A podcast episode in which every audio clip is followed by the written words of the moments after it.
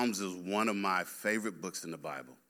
And I'll tell you why. Because they say that any good movie has three things they have a character in it that is um, male, female, or some situation, a main character. Then you have some type of dilemma, you have some drama. You need something to kind of drive you towards something. And then there's a hero. In Psalms, in all Psalms, you can always find a situation like that. There's someone going through something, but then there's a deliverer or a healer that comes through at the end. Yeah. And we all, all of us are familiar with some Psalms passage. It comes in our mind. We, we, we say them. We've heard them since we were a child. And there's a situation in our life that happens sometimes, and a Psalms would just quickly come to mind. Um, last Father's Day uh, weekend, my wife, um, she recently lost her father, and um, we wanted all of her family to be together for Father's Day weekend.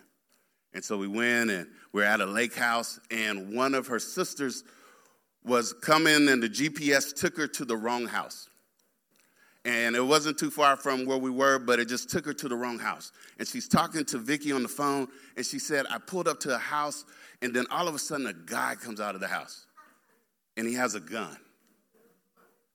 And my sister in law is in the car with her children and my mother in law. And the guy is coming out with a shotgun. And my sister in law said, I'm sorry, sir, let me, let me move. The GPS took me here. And um, he said, I don't give a F about a GPS. You're in the wrong place. And my wife is listening to that on the phone. And so she starts screaming my name. And she says, Reggie. And so I'm coming, I'm running, and she's telling me this. And so I get in the car to try to go follow him, and then quickly, Psalms 23. And I and I, I said, Lord, yea, though I walk through the valley of shadow of death. I fear no evil. For your staff, your rod is comforting me.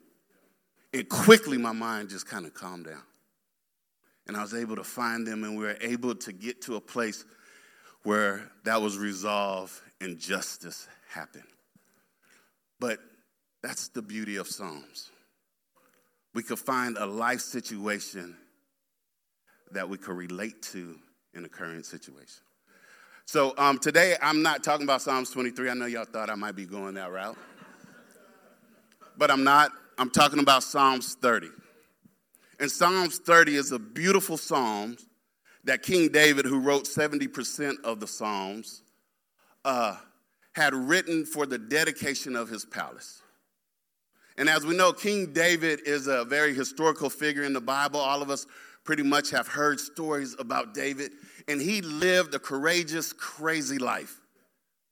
And this is this grand palace that is being built for the honor, the king of David of Israel. And listen to how the Psalms go and how David starts the Psalms. Psalms 30, I'll read all 12 verses. They labeled this psalm Joy in the Morning. It says, I will exalt you, Lord, because you have lifted me up and have not allowed my enemies to triumph over me. Lord my God, I cried to you for help, and you healed me. Lord, you brought me up from the Sheol. You spared me from among those going down to the pit. Sing to the Lord, you his faithful ones, and praise his holy name. I'm sorry. For his anger lasts only a moment but his favor a lifetime. Weeping may stay overnight, but there's joy in the morning. When I was secure, I said I will never be shaken. Lord, when you showed your favor, you made me stand like a strong mountain. When you hid your face, I was terrified. Lord, I called to you, and you sought favor from me. What gain is there in my death if I go down to the pit? Will the dust praise you? Will it proclaim, proclaim your truth? Lord, listen and be gracious to me. Lord, be my helper. You turn my lament into dancing. You remove my sackcloth and you clothe me with gladness. Um, I love this. First of all, I love this because David starts this Psalms with praise. David starts this Psalms with, I will exalt thee. Exalt means to extol, to exalt means exaggerated praise. That means David was getting crunk. David was happy, he was excited. He was going dancing and cheerfully down the street with excitement because of God. And David not only was excited about this, but he says, God, God, God, God, listen, you have saved me from death. You have saved me from the table of my enemies, my foes. And a lot of times we, we know David's life. David's life, he, he encountered everything from fighting with beasts to having a king try to go after him, to being in a mountain, hidden for his life, to sickness. David had included it all and had been a part of everything. And so he says, Before I get this day started, before I get this day going, I just got to celebrate the God who got me here. I have to give praise and thanks to God. You know, just a moment ago, we were in corporate worship. And I heard a quote the other day that said, The reason why we need missions today is because the church forgot how to worship. What David teaches us is that we must have a life of praise. And sometimes it's easy to do it in a corporate setting. It's easy to raise our hands in corporate, but sometimes we feel uncomfortable. And I want to suggest that maybe we feel uncomfortable because we're feeling uncomfortable with our relationship to God and what He's brought us through. David said, I'm coming in with praise. And I, I, I kept thinking about the picnic that we just had, and, and Melissa made us all do that little skip around for the little uh, social media, and I, I just could see David just skipping in there and just going and just happy. And but David is telling us that when situations happen, when life's coming, you need to take a moment and have a praise break. Think we take every other kind of break there is. We got cigarette breaks, vape, vape breaks. We got a text break. We got a me break. But we don't take the time to have a praise break. And a praise break is simple. All we got to do with a praise break is just say, Thank you, Jesus. Thank you, Jesus. It's not a cultural thing, it's not a denominational thing, it's a theological thing. It's a God thing that you recognize the one who's brought you out. And when you take that praise break, it takes your mind away from whatever situation there is that has you stressed out. I'm at the age, I'm over 50, and my doctor's worried about my blood pressure, right? And so I, I actually got an appointment this week, and he says, Reggie, I don't want to put you on medicine. You don't want to be on medicine, but you need to stop with your salt. And so he'll tell me that. So I'll do good for a week. I'll do good for a week. I'm good. I'm good. And then right before I go to the doctor's appointment, I'm stressing because I'm scared of what the blood pressure monitor is going to say. And so I take it at home and I'm all like, okay, 128 over, you know, 30 or, you know, whatever, 88 or whatever. And so I'm all right, you know, I'm not that low, but I'm all right. I feel good. but right when I get there, I start stressing. And I start worrying about what my blood pressure monitor is going to say. And that increases my blood pressure because I'm stressed. When you take a moment to praise God, whatever stress you're going through, you get your mind off of the situation and you get your mind on the one who can handle the situation. And so you got to take a moment sometimes just to say thank you. And it could be just, God, I love the way nature worships you and cries out your name. Lord, I love the way that you put heaven and earth together but I also love the way that on the sixth day, you looked at me and said I was good. I worship you because of that. God has helped us by creating and teaching us that we could come to us. So I love that passage in the first part of that because David, he teaches us that we have to have an attitude of praise. The second thing that I love about David in this passage is he teaches us to focus on the character of God. Like sometimes we just got to get out of our own mindset and understand who he is. He says that in this verse, verse 4. He says, Sing to the Lord, you his faithful ones, and praise his holy name. For his anger only lasts a moment, but his favor is a lifetime. His anger only lasts a moment. You know, sometimes we just got to reflect on the character of God. And that sometimes, and David lived a life that was messed up and he made a lot of mistakes. But the reason why he praised God and loved him and was a man after his own heart is because he knew God's anger was only for a moment. That God had the ability to forgive us and love us and forget about what we've done. It's just for a moment. He's not a nagger. He doesn't bring it back up. He doesn't condemn you by it. He doesn't go back and play the tape from the scene of the crime. His anger is only for a moment. And we know that God, uh, his character doesn't lie. And he even sealed that with Jesus Christ. Just in case you forgot that. 2,000 years ago, Jesus did that for us so that when we mess up, God doesn't see your mess up, He sees the blood of His Son. He sees the blood of His Son covered over you.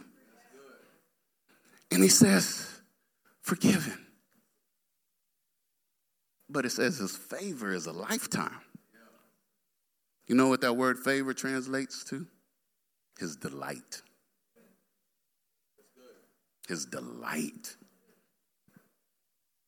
He loves you. When he sees you, he smiles. I was laughing earlier in the huddle because Ronaldo was talking about today celebrating his wife, he and his wife's 18th year anniversary. But if you saw the smile on her face when he said it, she knew he delights in her. He smiles when she comes into the room. That's how God sees us. He loves you. He's happy when you're around. Then David says, Weeping hmm, may endure for the night, but joy comes in the morning. This has been a season for me. This last year, I've had four deaths from my best friend and mentor for 30 years to uncle, Vicky's grandmother, Vicky's grandfather, or Vicky's father. Every type of life transition that can happen has happened to us. There are moments I would sit in front of my computer on my desk and weeping would just come. Weeping may endure for the night. But I promise you, joy comes in the morning. There's something that God does, and that kind of reflects when David is using this in a verse, goes back to Lamentations 3, where it says he gives us new mercies and new grace every morning. After every night, God promises a morning. After every pitfall, God promised us that there's something better on the other side. And God's not only talking to the temporal state that we're in right now, but He's also talking to the eternal worth that each of us as believers have in His name. That this world may have troubles and it might have some trials and tribulations, but take cheer. I've overcome this world. And that this situation that you're in is not going to last forever the sickness that you might be going through, the marriage problems that you might be facing, the stuff that you're going on with your job or in school, the things that you don't know yet have come. Weeping may endure for the night, but joy comes in the morning. But we got to know the character of God for that. And then David, David goes on and he says, and I, when we trust the character of God, we got to understand that there is no blame or we live with this, this guilt. We live with this, this depression sometimes over us. We live with this, this insecurity that I'm not good enough. I'm not worthy of your love.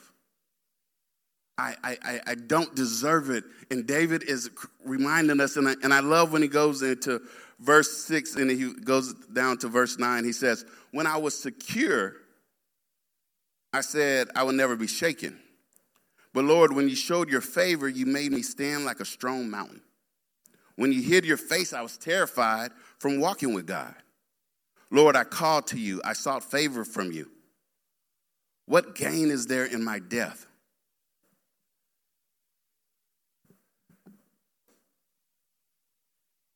Insecurity comes when we don't know who we are or who we belong to. David, his whole life, he was secure in the fact that God loved him. But the moments when he messed up, the moments when he fell and God's face was hidden from him, not because God runs and, and abandons us, because God doesn't deal with our sin.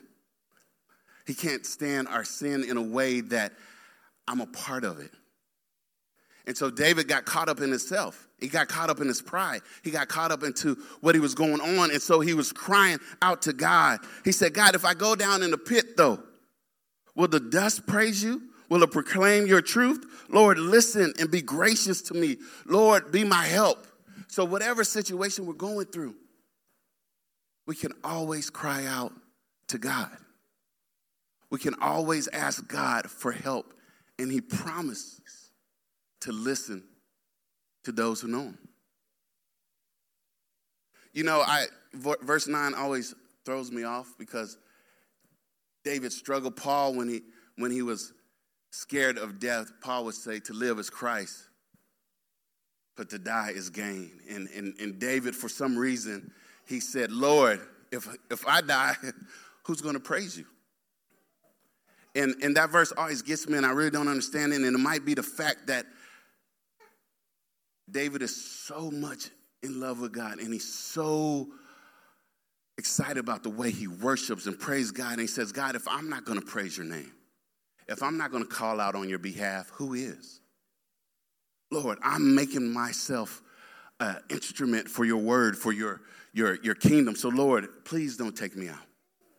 Um, another thing that David does that I love is that David makes us and he calls us to be examples,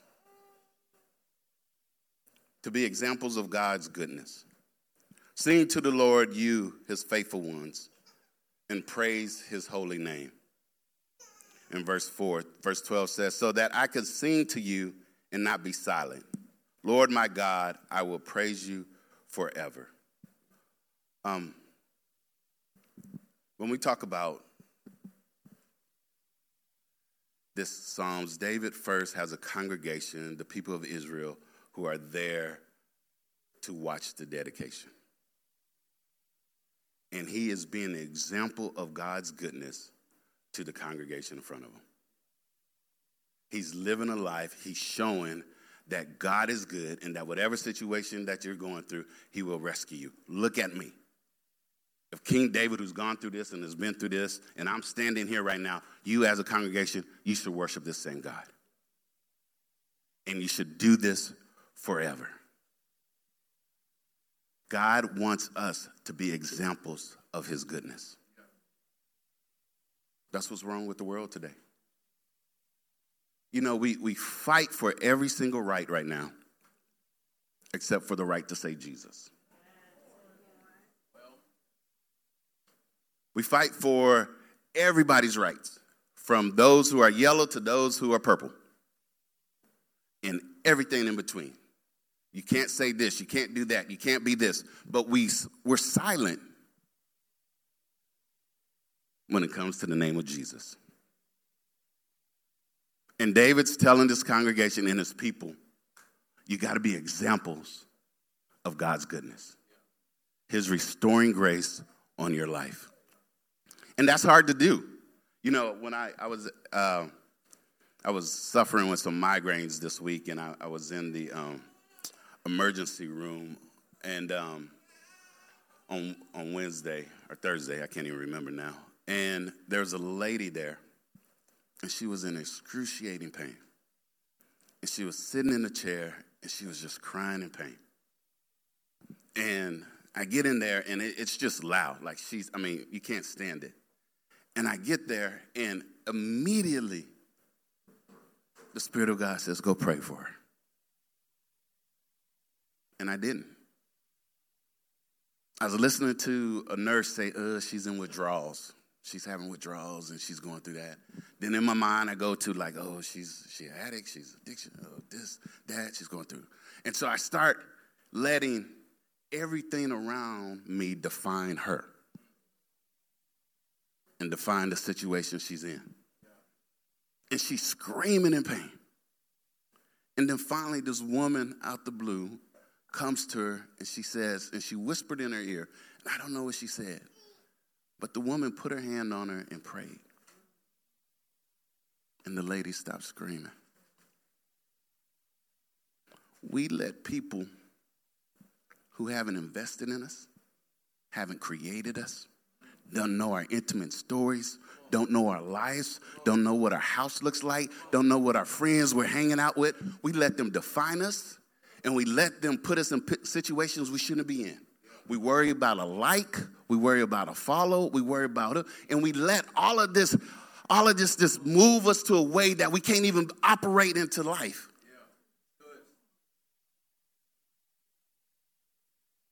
But Jesus said, hmm,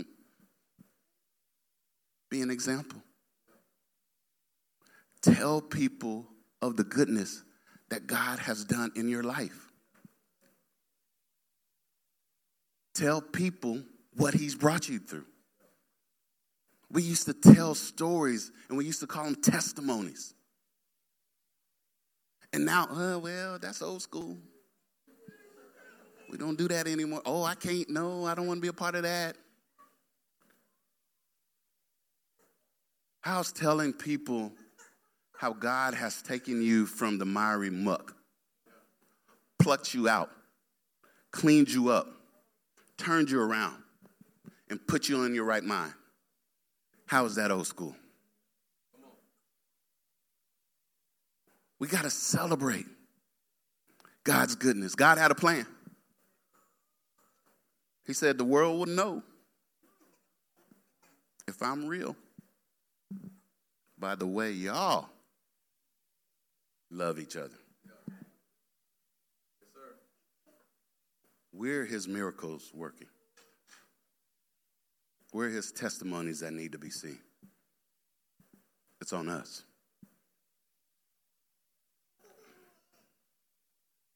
The beauty of this, though, is that you got to know him for this to apply. You have to know Him.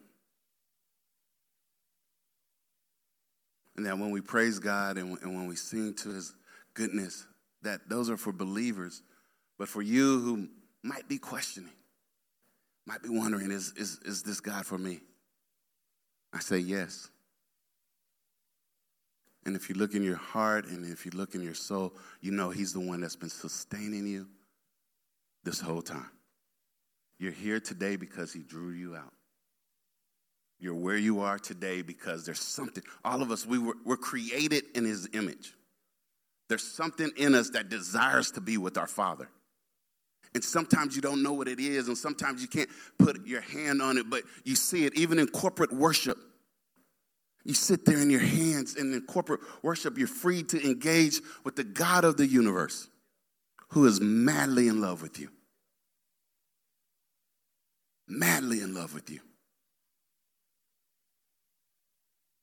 And he wants you to be in a relationship with him. David, um, he wants us to be an example of God's goodness to everyone around us.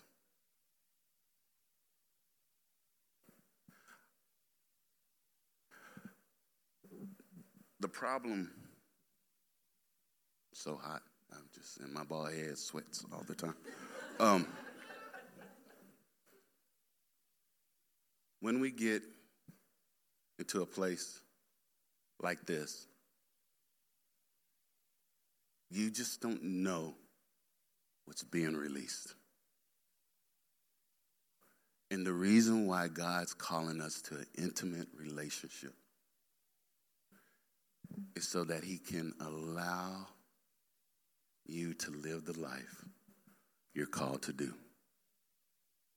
When we stood up in corporate worship, healing was happening.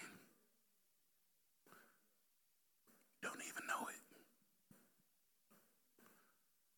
Relationships were being mended. You don't even know it. Hard hearts were being softened because we're in a place, in a position where we submit ourselves to the God of the universe. And we say, Not our will, but yours be done. We have to be that example.